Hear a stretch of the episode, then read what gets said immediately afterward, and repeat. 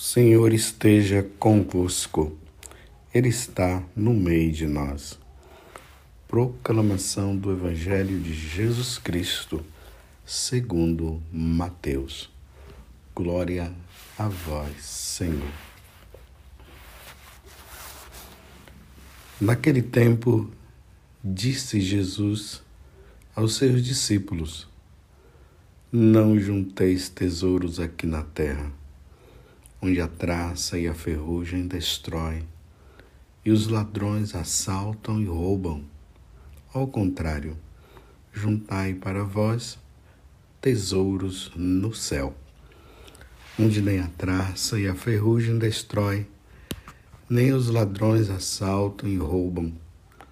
Porque onde está o teu tesouro, aí está também o teu coração. O olho é a lâmpada do corpo. Se o teu olho é sadio, todo o teu corpo ficará iluminado. Se o teu olho está doente, todo o teu corpo ficará na escuridão. Ora, se a luz que existe em ti é escuridão, como será grande a escuridão? Palavra da salvação.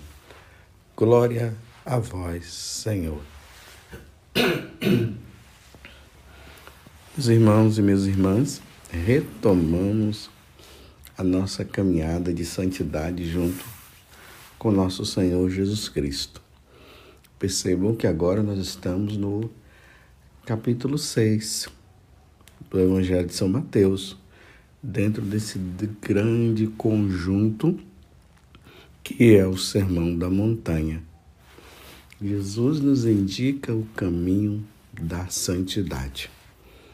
Jesus nos indica o caminho pelo qual nós devemos seguir para nós sermos santos, para nós atingirmos o patamar maior da nossa vida.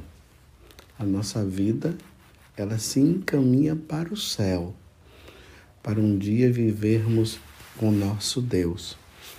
E esse caminho que nós fazemos, essa luta diária, porque na verdade é uma luta constante que nós vamos vivendo diariamente, esse combate espiritual, deve nos levar a uma vitória, a vitória que Jesus concedeu a cada um de nós na cruz.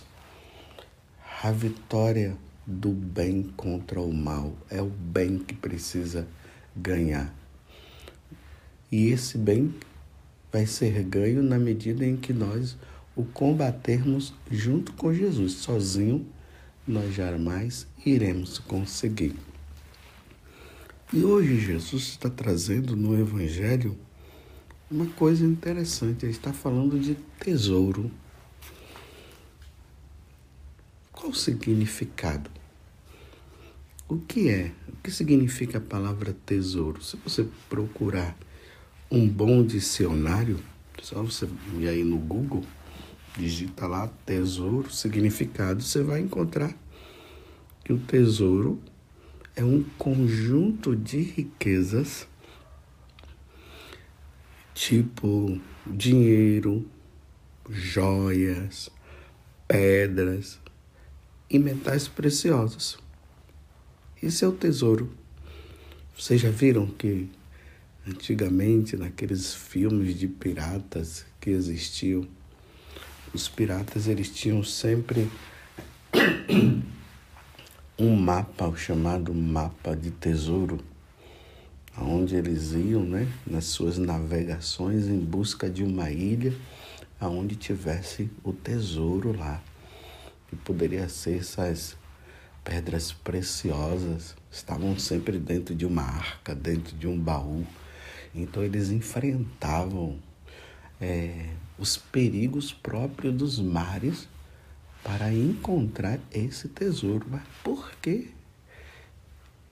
Eles enfrentavam esses perigos dos mares, colocando em perigo a própria vida deles porque no tesouro estava a segurança. Se eles encontrassem aquelas arcas, se eles encontrassem aqueles baús, Eles estavam dizendo: agora sim, agora eu tenho segurança. Uma vez que eles teriam segurança, eles iriam comprar tudo e ter de tudo. Era assim que acontecia nesses filmes, nessas histórias de fantasias que falam dos piratas e tantas outras pessoas. Você vê o ladrão. O ladrão também.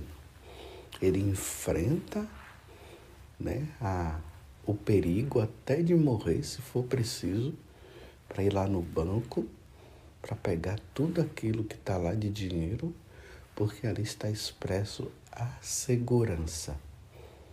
Mas é uma segurança material. É uma segurança para esse mundo. É uma segurança passageira. É isso que Jesus está dizendo. Isso passa. Né? Eu nunca vi alguém dizendo que com a riqueza eles iriam comprar a sua própria alma. Quem consegue comprar a alma com um tesouro? Ninguém. Com as riquezas, quantas pessoas ricas por aí que poderiam comprar, poderiam pagar os melhores médicos, os melhores hospitais e de repente se deparam com uma doença rara, não foi pesquisada e ninguém sabe qual o remédio que tem que dar. E aí, o que é que acontece? A pessoa morre todo o dinheiro, todo o tesouro que ele tinha, de nada adiantou, de nada adiantaria. Você quer ver a validade do tesouro? Vá no hospital.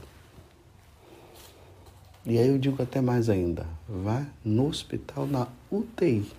Ali você vai encontrar pessoas pobres, pessoas ricas.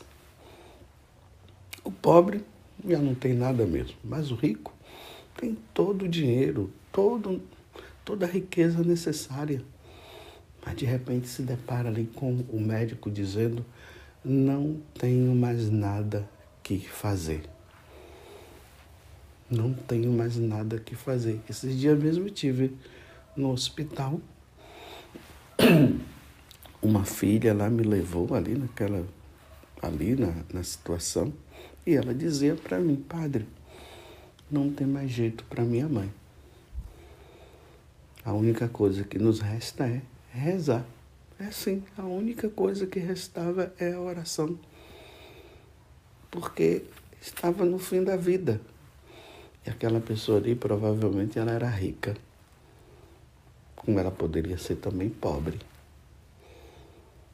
Vocês estão entendendo que a riqueza material, a riqueza desse mundo, ela só serve para sanar algumas situações, só serve para desfrutar, mas desfrutar por algum tempo. E um tempo que passa, e Jesus agora está dizendo no Evangelho. Vamos nos voltar para o Evangelho e vamos procurar agora entender o que Jesus está dizendo. Olha só. Não, tá vendo?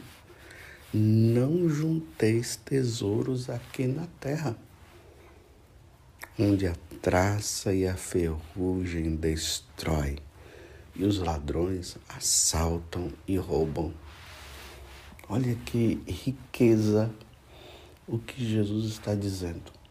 Os tesouros daqui da terra é assim a traça e a ferrugem destrói e os ladrões ainda roubam.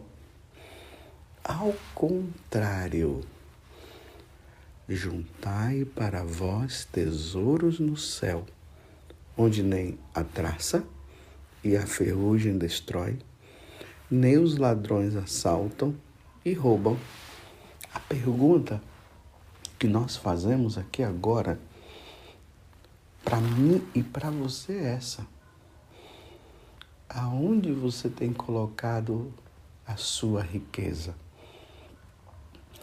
Nas coisas eternas e que não passam? ou nas coisas passageiras. Infelizmente, tem até pessoas que buscam Jesus, mas buscam Jesus apenas em busca de resolver problemas materiais. Ele busca Jesus, ele faz novena, ele faz orações, ele vai na missa, ele faz, faz um monte de coisas apenas para que tenha riqueza e tenha saúde. Mas tudo isso passa. Com riqueza ou, sem, ou com saúde, um dia nós teremos que largar tudo isso e se nós buscamos Jesus apenas por causa disso, meus irmãos, tempo perdido, busquemos o grande tesouro. A nossa grande riqueza é nosso Senhor Jesus Cristo. Ele é o grande tesouro. É Ele que nós devemos buscar. E aí Jesus começa a falar também do olho é a lâmpada do corpo. Se teu olho é sadio, todo o teu corpo ficará iluminado. Olha bem, aqueles que buscam a riqueza material, ele pode incorrer também em outro pecado, que é o pecado da ganância. Como se dá isso?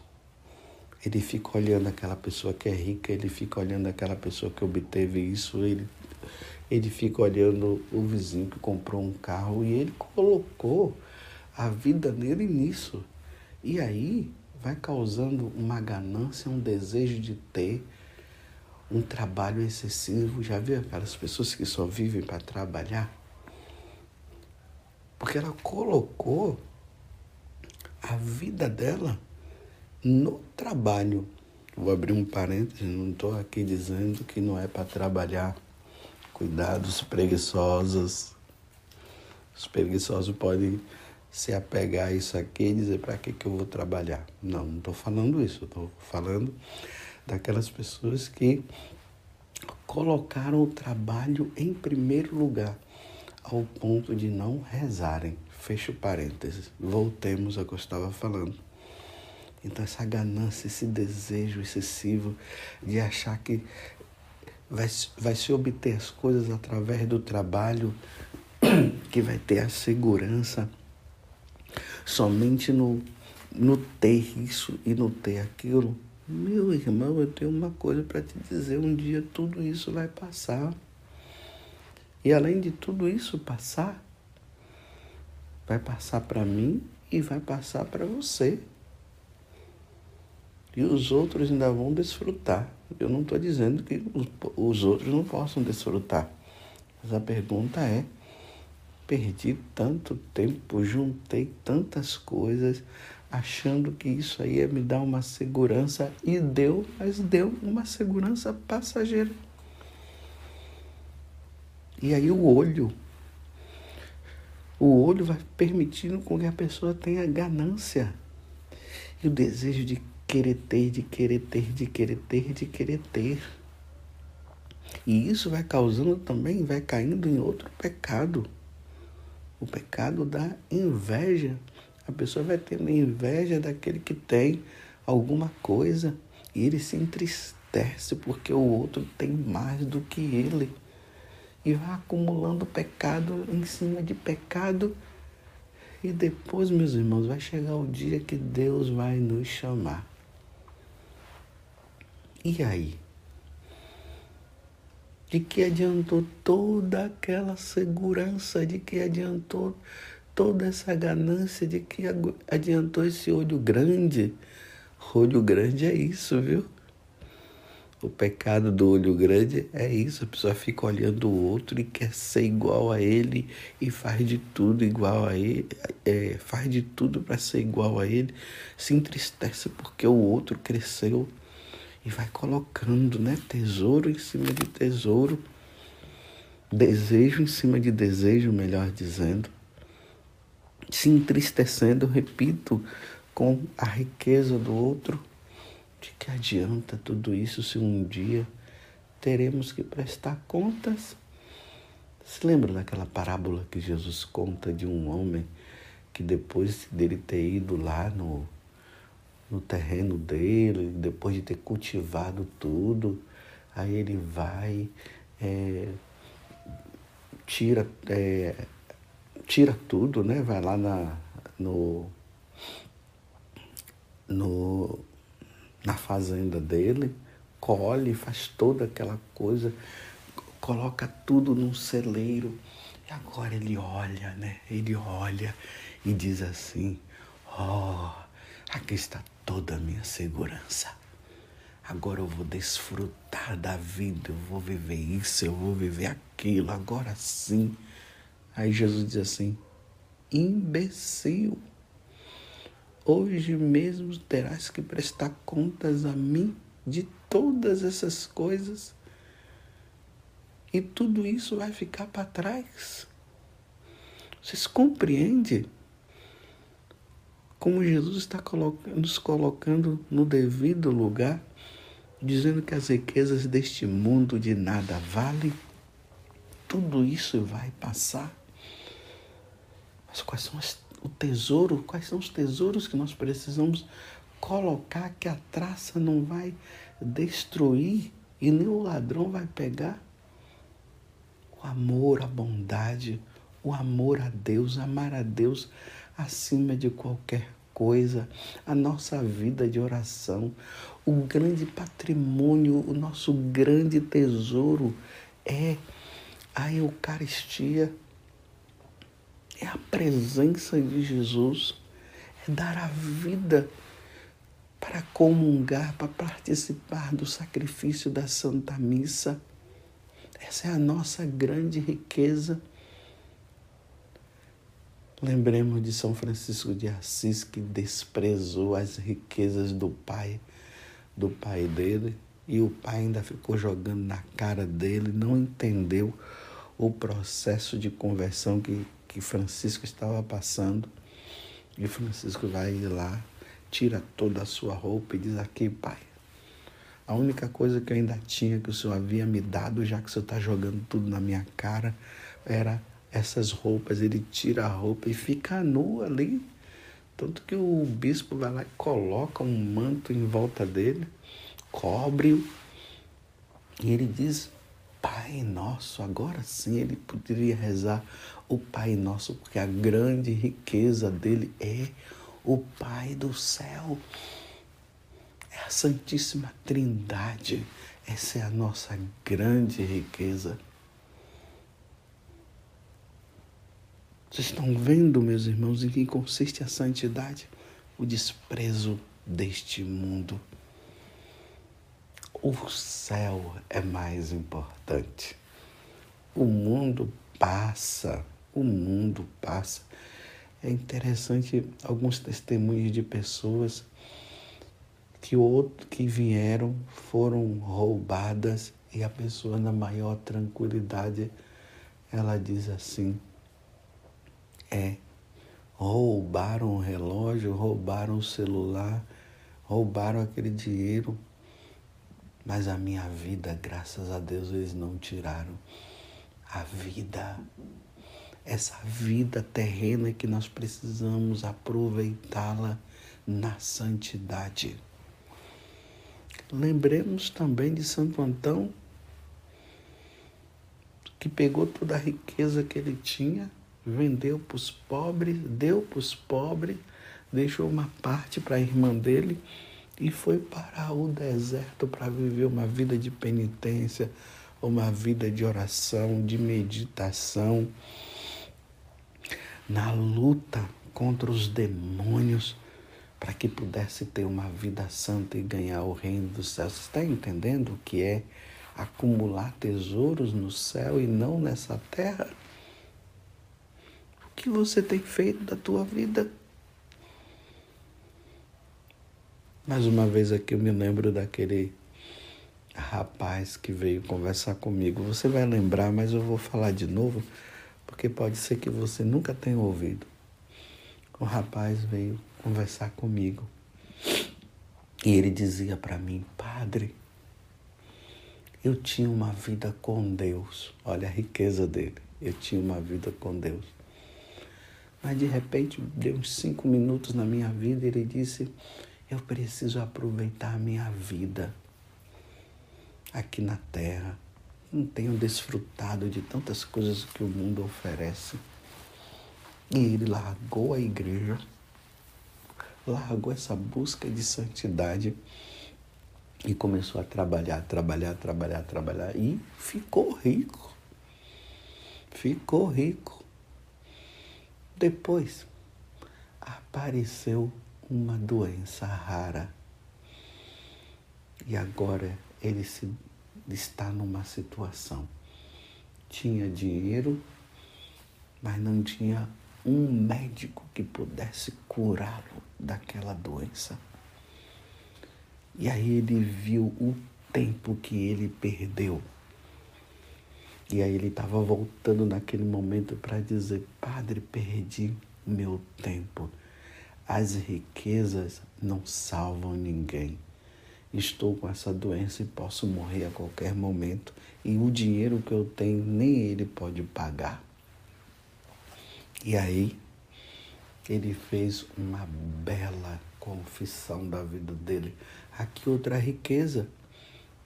Confissão, a confissão é uma riqueza uma riqueza que nós acumulamos lá no céu, para o céu, para a eternidade, que vai nos levar para a eternidade.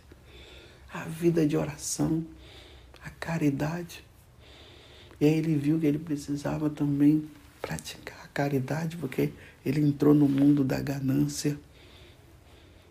E graças a Deus ele voltou para a verdadeira riqueza.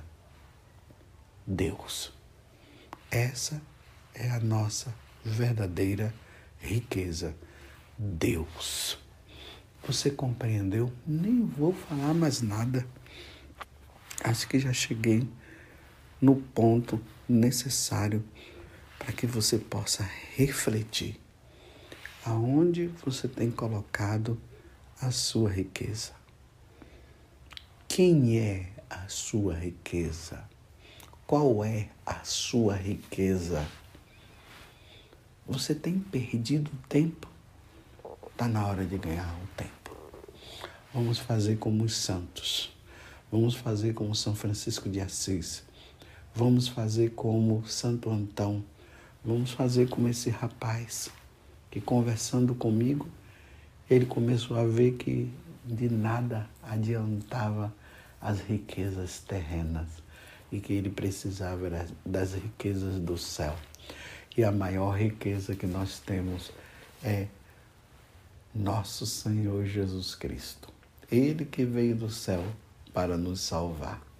Peçamos a Nossa Senhora que ela nos ajude para que nós não entremos na onda do inimigo que nos desvia da verdadeira riqueza, nos colocando diante de uma riqueza falsa que nos desvia do verdadeiro tesouro, colocando um tesouro falso, um tesouro passageiro. O nosso grande tesouro é nosso Senhor Jesus Cristo. Parabéns para você que tem buscado a santidade. Parabéns para você que tem colocado a sua vida como centro, nosso Senhor Jesus Cristo. Louvado seja nosso Senhor Jesus Cristo para sempre seja louvado, e a nossa mãe, Maria Santíssima.